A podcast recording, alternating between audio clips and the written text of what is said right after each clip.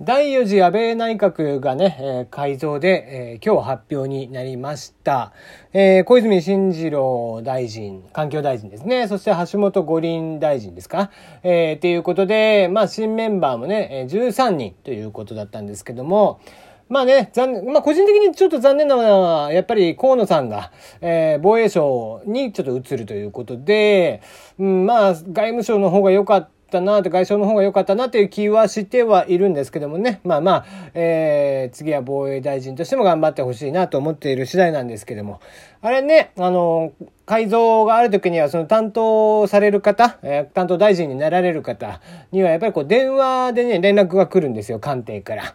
ね。なので、こう、まあまあ、うちうちでね、決まっているとは言うけども、まあ、当然ね、その日に電話がかかってくるなんてことももしかしたらあるのかもしれないということでね、僕も電話の前で待ってたんですけども、電話来なかったですね、残念ながら。うん。まあ、ただね、あの、唯一ね、ちょっと、非通知の着信が一件あったんで、もしかしたらそれかなとも思ってたりします。テリーのよもやますぎる部屋。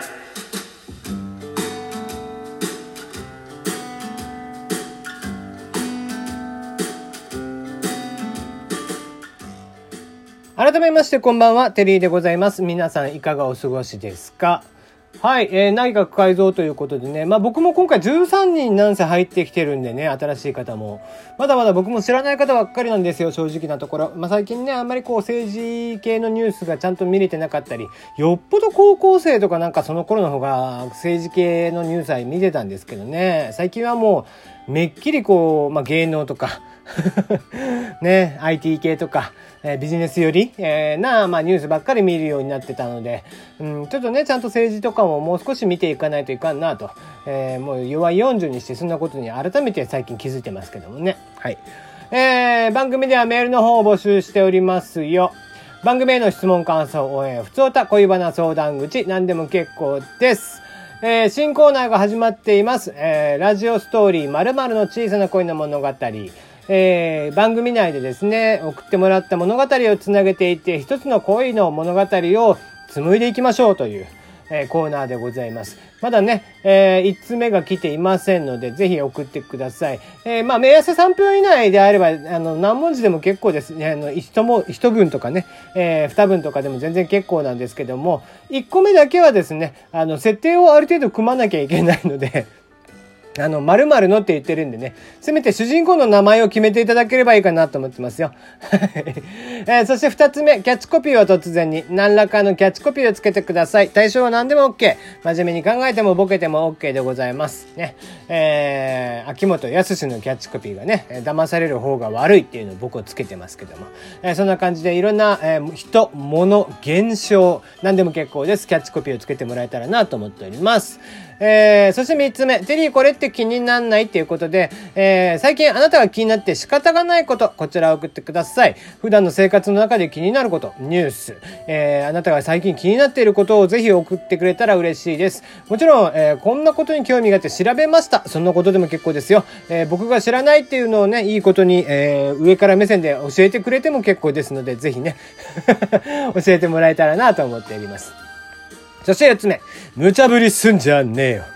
えー、明らかに定時退社前なのにこの書類を送ってくれるとかね、えー、運動不足なのに、えー、ね、運動不得意なのに、フットサルのメンバーに入れられてしまったとか、そんな理不尽なお話などがあったら、ぜひ送ってください。す、べ、て宛先は一緒。ツイッターの、えところにあります、え固定フォーム、並びにこのね、ラジオトークの配信の、えもっと見るというのを押していただきますと、こちらにですね、URL 書いてありますので、ぜひ送ってもらえたらなと思っております。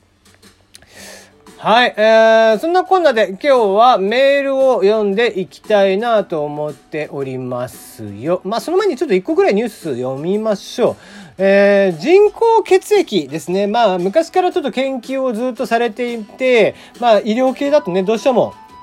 皆さんもね、街で見たことあるでしょう。献血してくださいっていうあれですね。で、やっぱりこう、血小板とかが、えこの血液が足りないとか、えー、あったりするんですけども、えー、防衛医大さんがですね、大量出血した負傷者を救命する人工血液の開発をいたしました。これ、うなぎの実験でか、えー、成功したらしいんですけども、この人工血液を素早く輸血することによって、まあ、大怪我による死者を減らせるんじゃないかということで、えー、アメリカの方のね、輸血ガス会の雑誌に発表したと。いうことですね。まあずっとね、こういう研究っていうのはやっぱりされていて、まあ、えー、完全な代替品、えー、人間の血液に対しての代替品っていうのは未だに出来上がってないということなんですけども、今回チームが開発した血液は人工の血小板と赤血球からなりまして、それぞれね、細胞膜の成分で作った小さな袋の中に止血成分、えー、止血成分なので、フェブリノーゲンとかかな？うん、あの、血小板っていうのがね、えー、あって、それがかさぶたになるんですよね。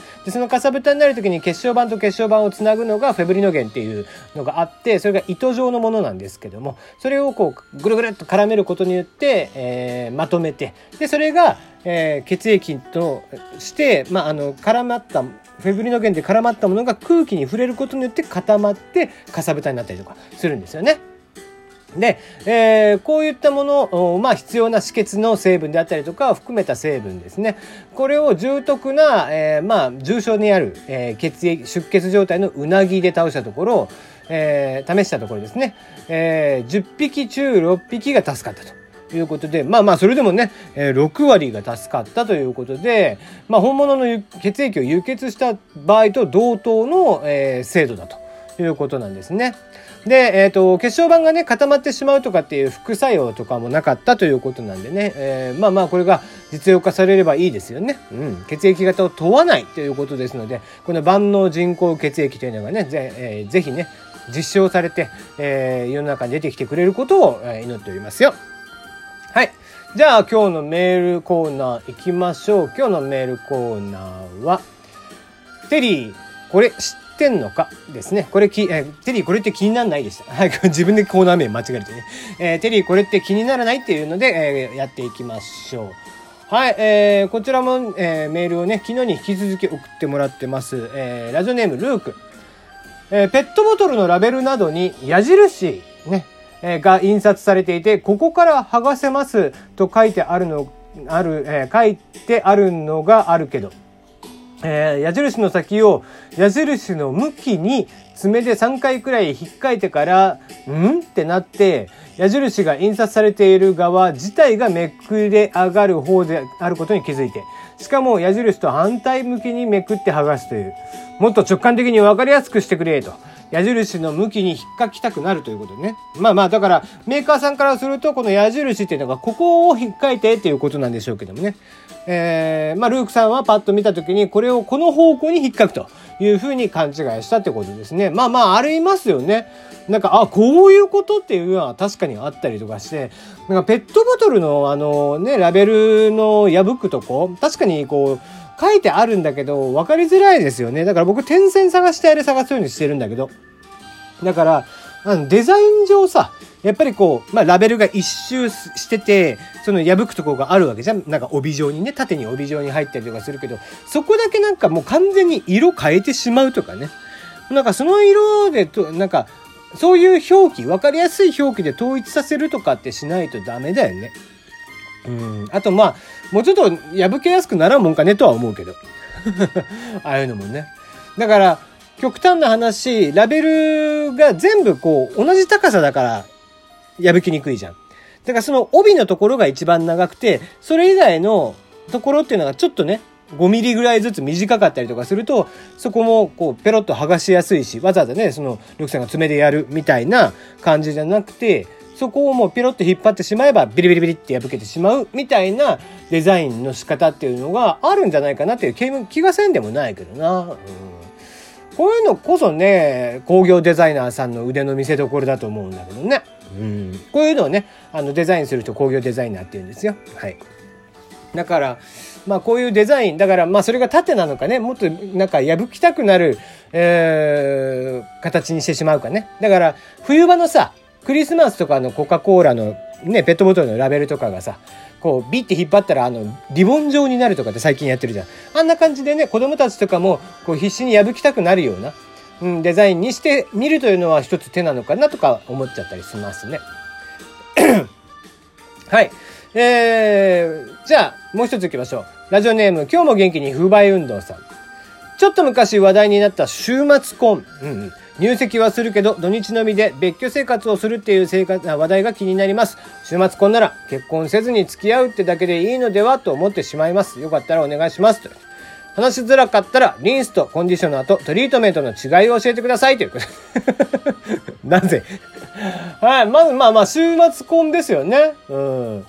だから週末婚、まあ僕もね、まあ結婚のあり方っていうのは別に何でもいいかなとは思うんです。あの、例えば席を入れる、入れないとかっていうのもそんなにこだわりはないかなとは思ってるんだけど、たださ、まあ確かに、週末婚って、その、確率論で言っちゃうと離婚率高いんだよね。それはまあ単純な話、やっぱりコミュニケーション不足が僕は一番の原因だと思っていて、やっぱり日々ね、こうお互いの苦労をねぎらったりとかするっていうことができるのも常に一緒にいることのメリットだと思うんですよ。だから別にあの週末婚じゃなくても大事なのは自分たち一人一人の時間を持てることだと思うからできれば例えばワンルームとかじゃなくて可能であればね 2DK とか 3DK とかでお互いの、まあ、仕事とかでどうしても自分の時間を作りたいとかっていう方であればまあないし、2部屋ないし3部屋で、やっぱり1人で過ごせる場所っていうのがある方が、まあ喧嘩した時とかにも、顔見たくない、喋りたくもないとかっていう時にも非常にいいんじゃないかなと思ったりしますね。だからやっぱり人間つかず離れずがいいんだけど、でも離れてたらやっぱりそれだけ愛情とかも薄くなっちゃうんで、ちゃんと一緒にいる同じ屋根の下にいて、いつでもも謝ることができる。いつでも楽しいことを共有することができるっていうのが大事なんじゃないかなとは思ってます。しまった。リンスとコンディショナーとトリートメントの違いが話せなかった。ということで、えー、またメールを送ってください。